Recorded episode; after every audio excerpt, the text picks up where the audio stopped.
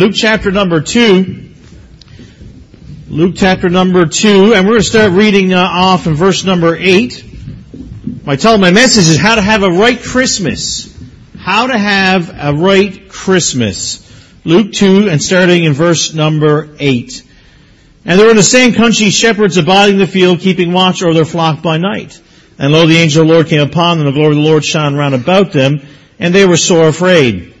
And the angel said unto them, Fear not, for all that bring you good tidings of great joy, which shall be to all people.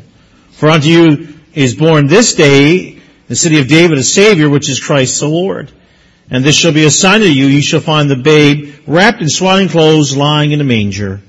And suddenly there was with the angel a multitude of the heavenly hosts praising God and saying, Glory to God in the highest, and on earth peace, goodwill toward men. Let's look to the Lord in prayer.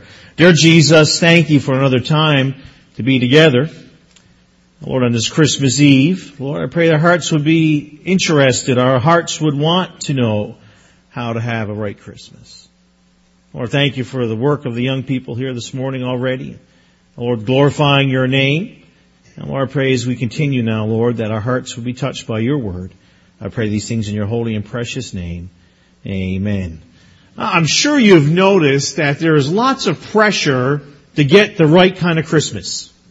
You know, and people besides ourselves get to send the agenda of what a right kind of Christmas is. You know, they want it white and bright.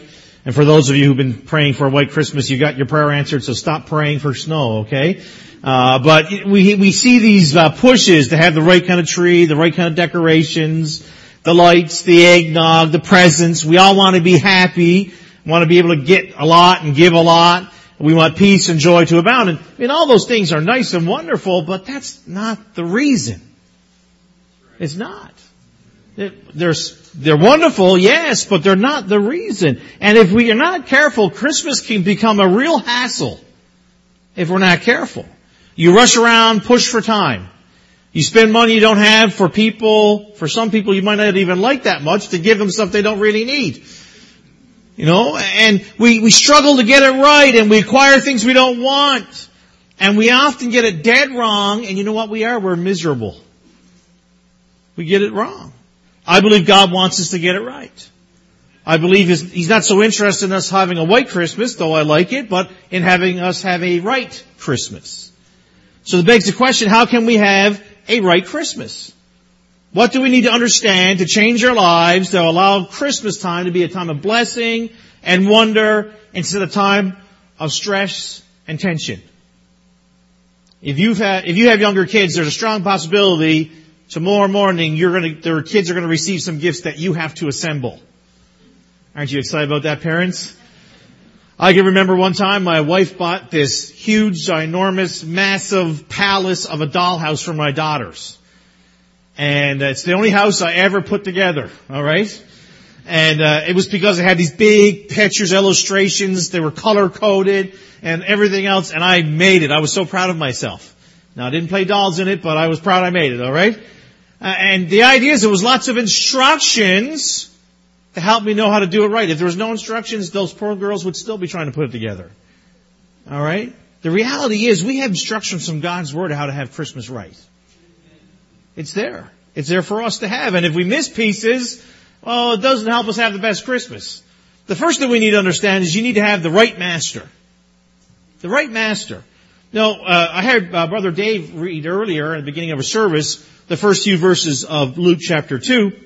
And in that text, a Roman emperor living in his splendid palace in Rome issued a decree that caused all people including a poor carpenter and his pregnant wife, to travel 90 miles from their home to their home of ancestry. And certain shepherds were just happening to be tending their field on the hills of Judea that night, uh, when the angelic host just happened to appear and tell them what was going on. Now we know that just all didn't happen. God had a plan. God had a plan and He's sovereign God and He's accomplishing His eternal plan. And God's plan are truly amazing and beyond our comprehension. I can't understand all God's plan. And neither can you, but we trust by faith that God has a plan. We see from God's, the Word of God many times where God lays out His plan for individuals. Christmas can be a huge success. Everyone is home. It's snowing on Christmas Eve. All the things that we think that would make a wonderful Christmas. Or it could be a huge disaster like the time I burnt my turkey to a crisp and my house was full of smoke. That was a disaster for me, I assure you.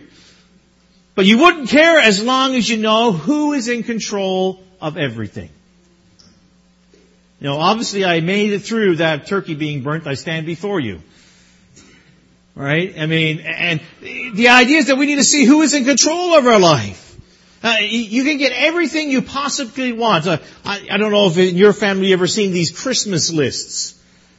Sometimes they're novels, they're not lists. I mean, page after page. Like, honey, we need to rob a bank. you know, just so many things. And we could get everything we want, but we'd still be miserable. We'd still be miserable if you don't know Jesus.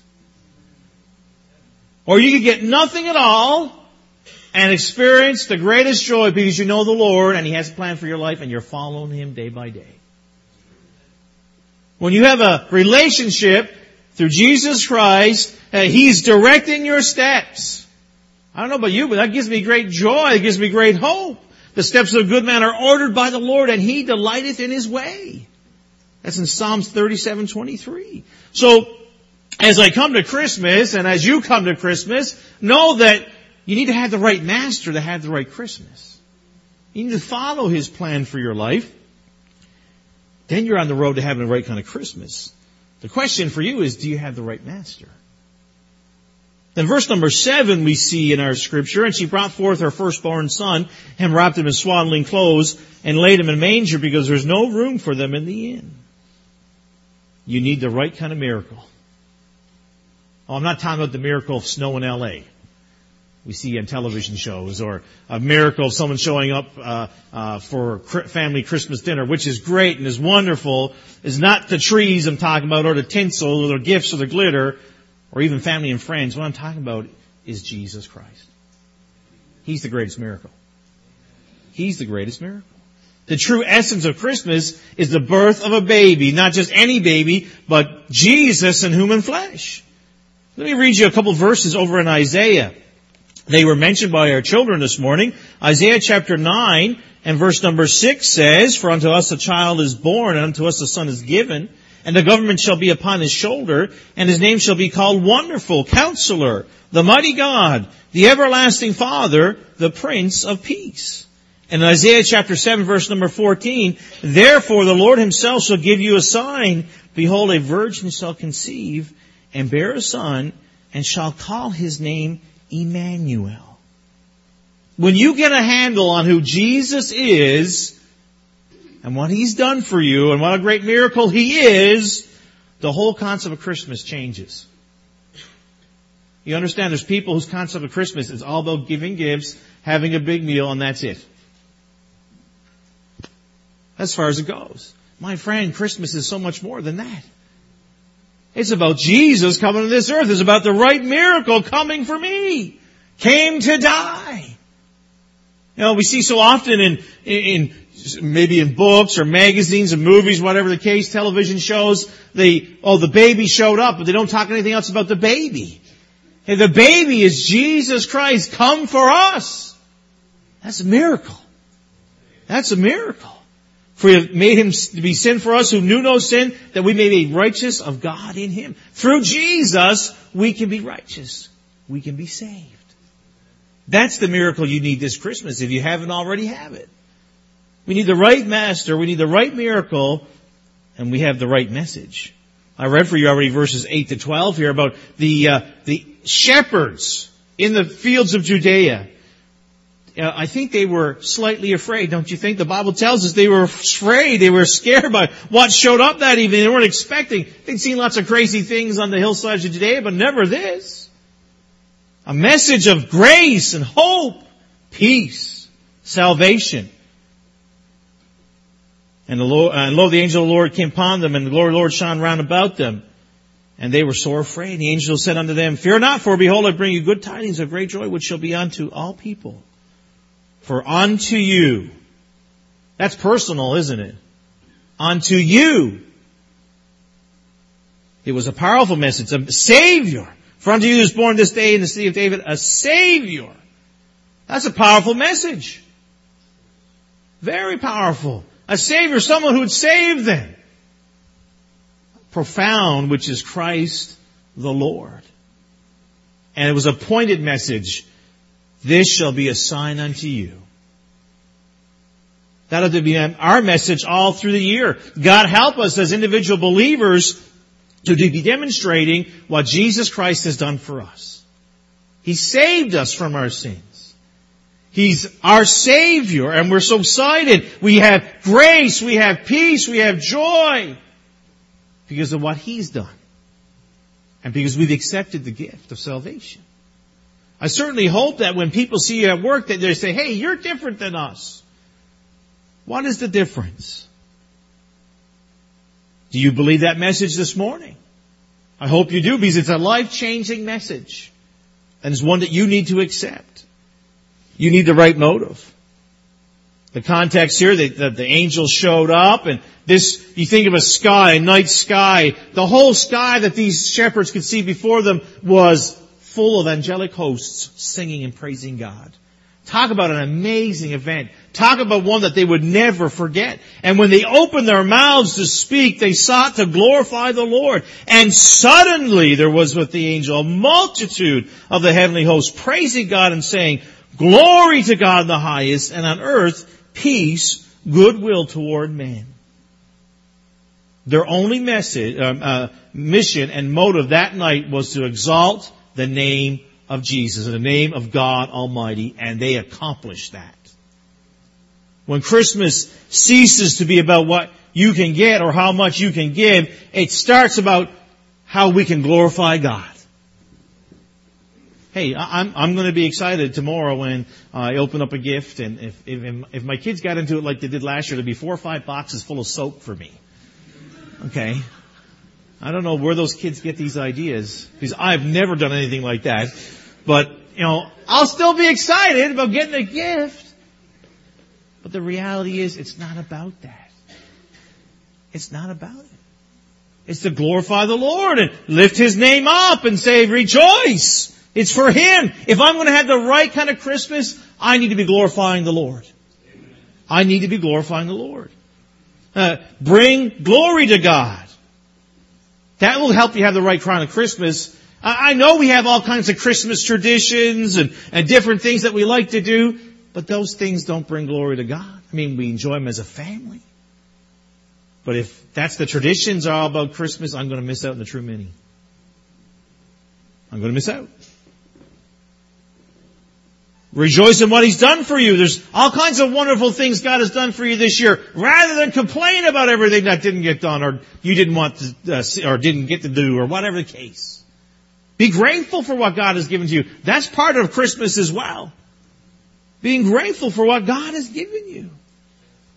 And it came to pass as the angels were gone away from them into heaven, the shepherds said one to another, let us now go even unto Bethlehem and see this thing which has come to pass, which the Lord hath made known unto us. And they came with haste and found Mary and Joseph and the babe lying in a manger.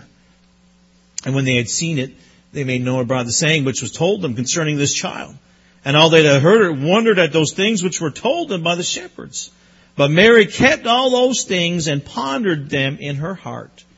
And the shepherds returned glorifying, and praising God for all the things that they had heard and seen as it was told unto them.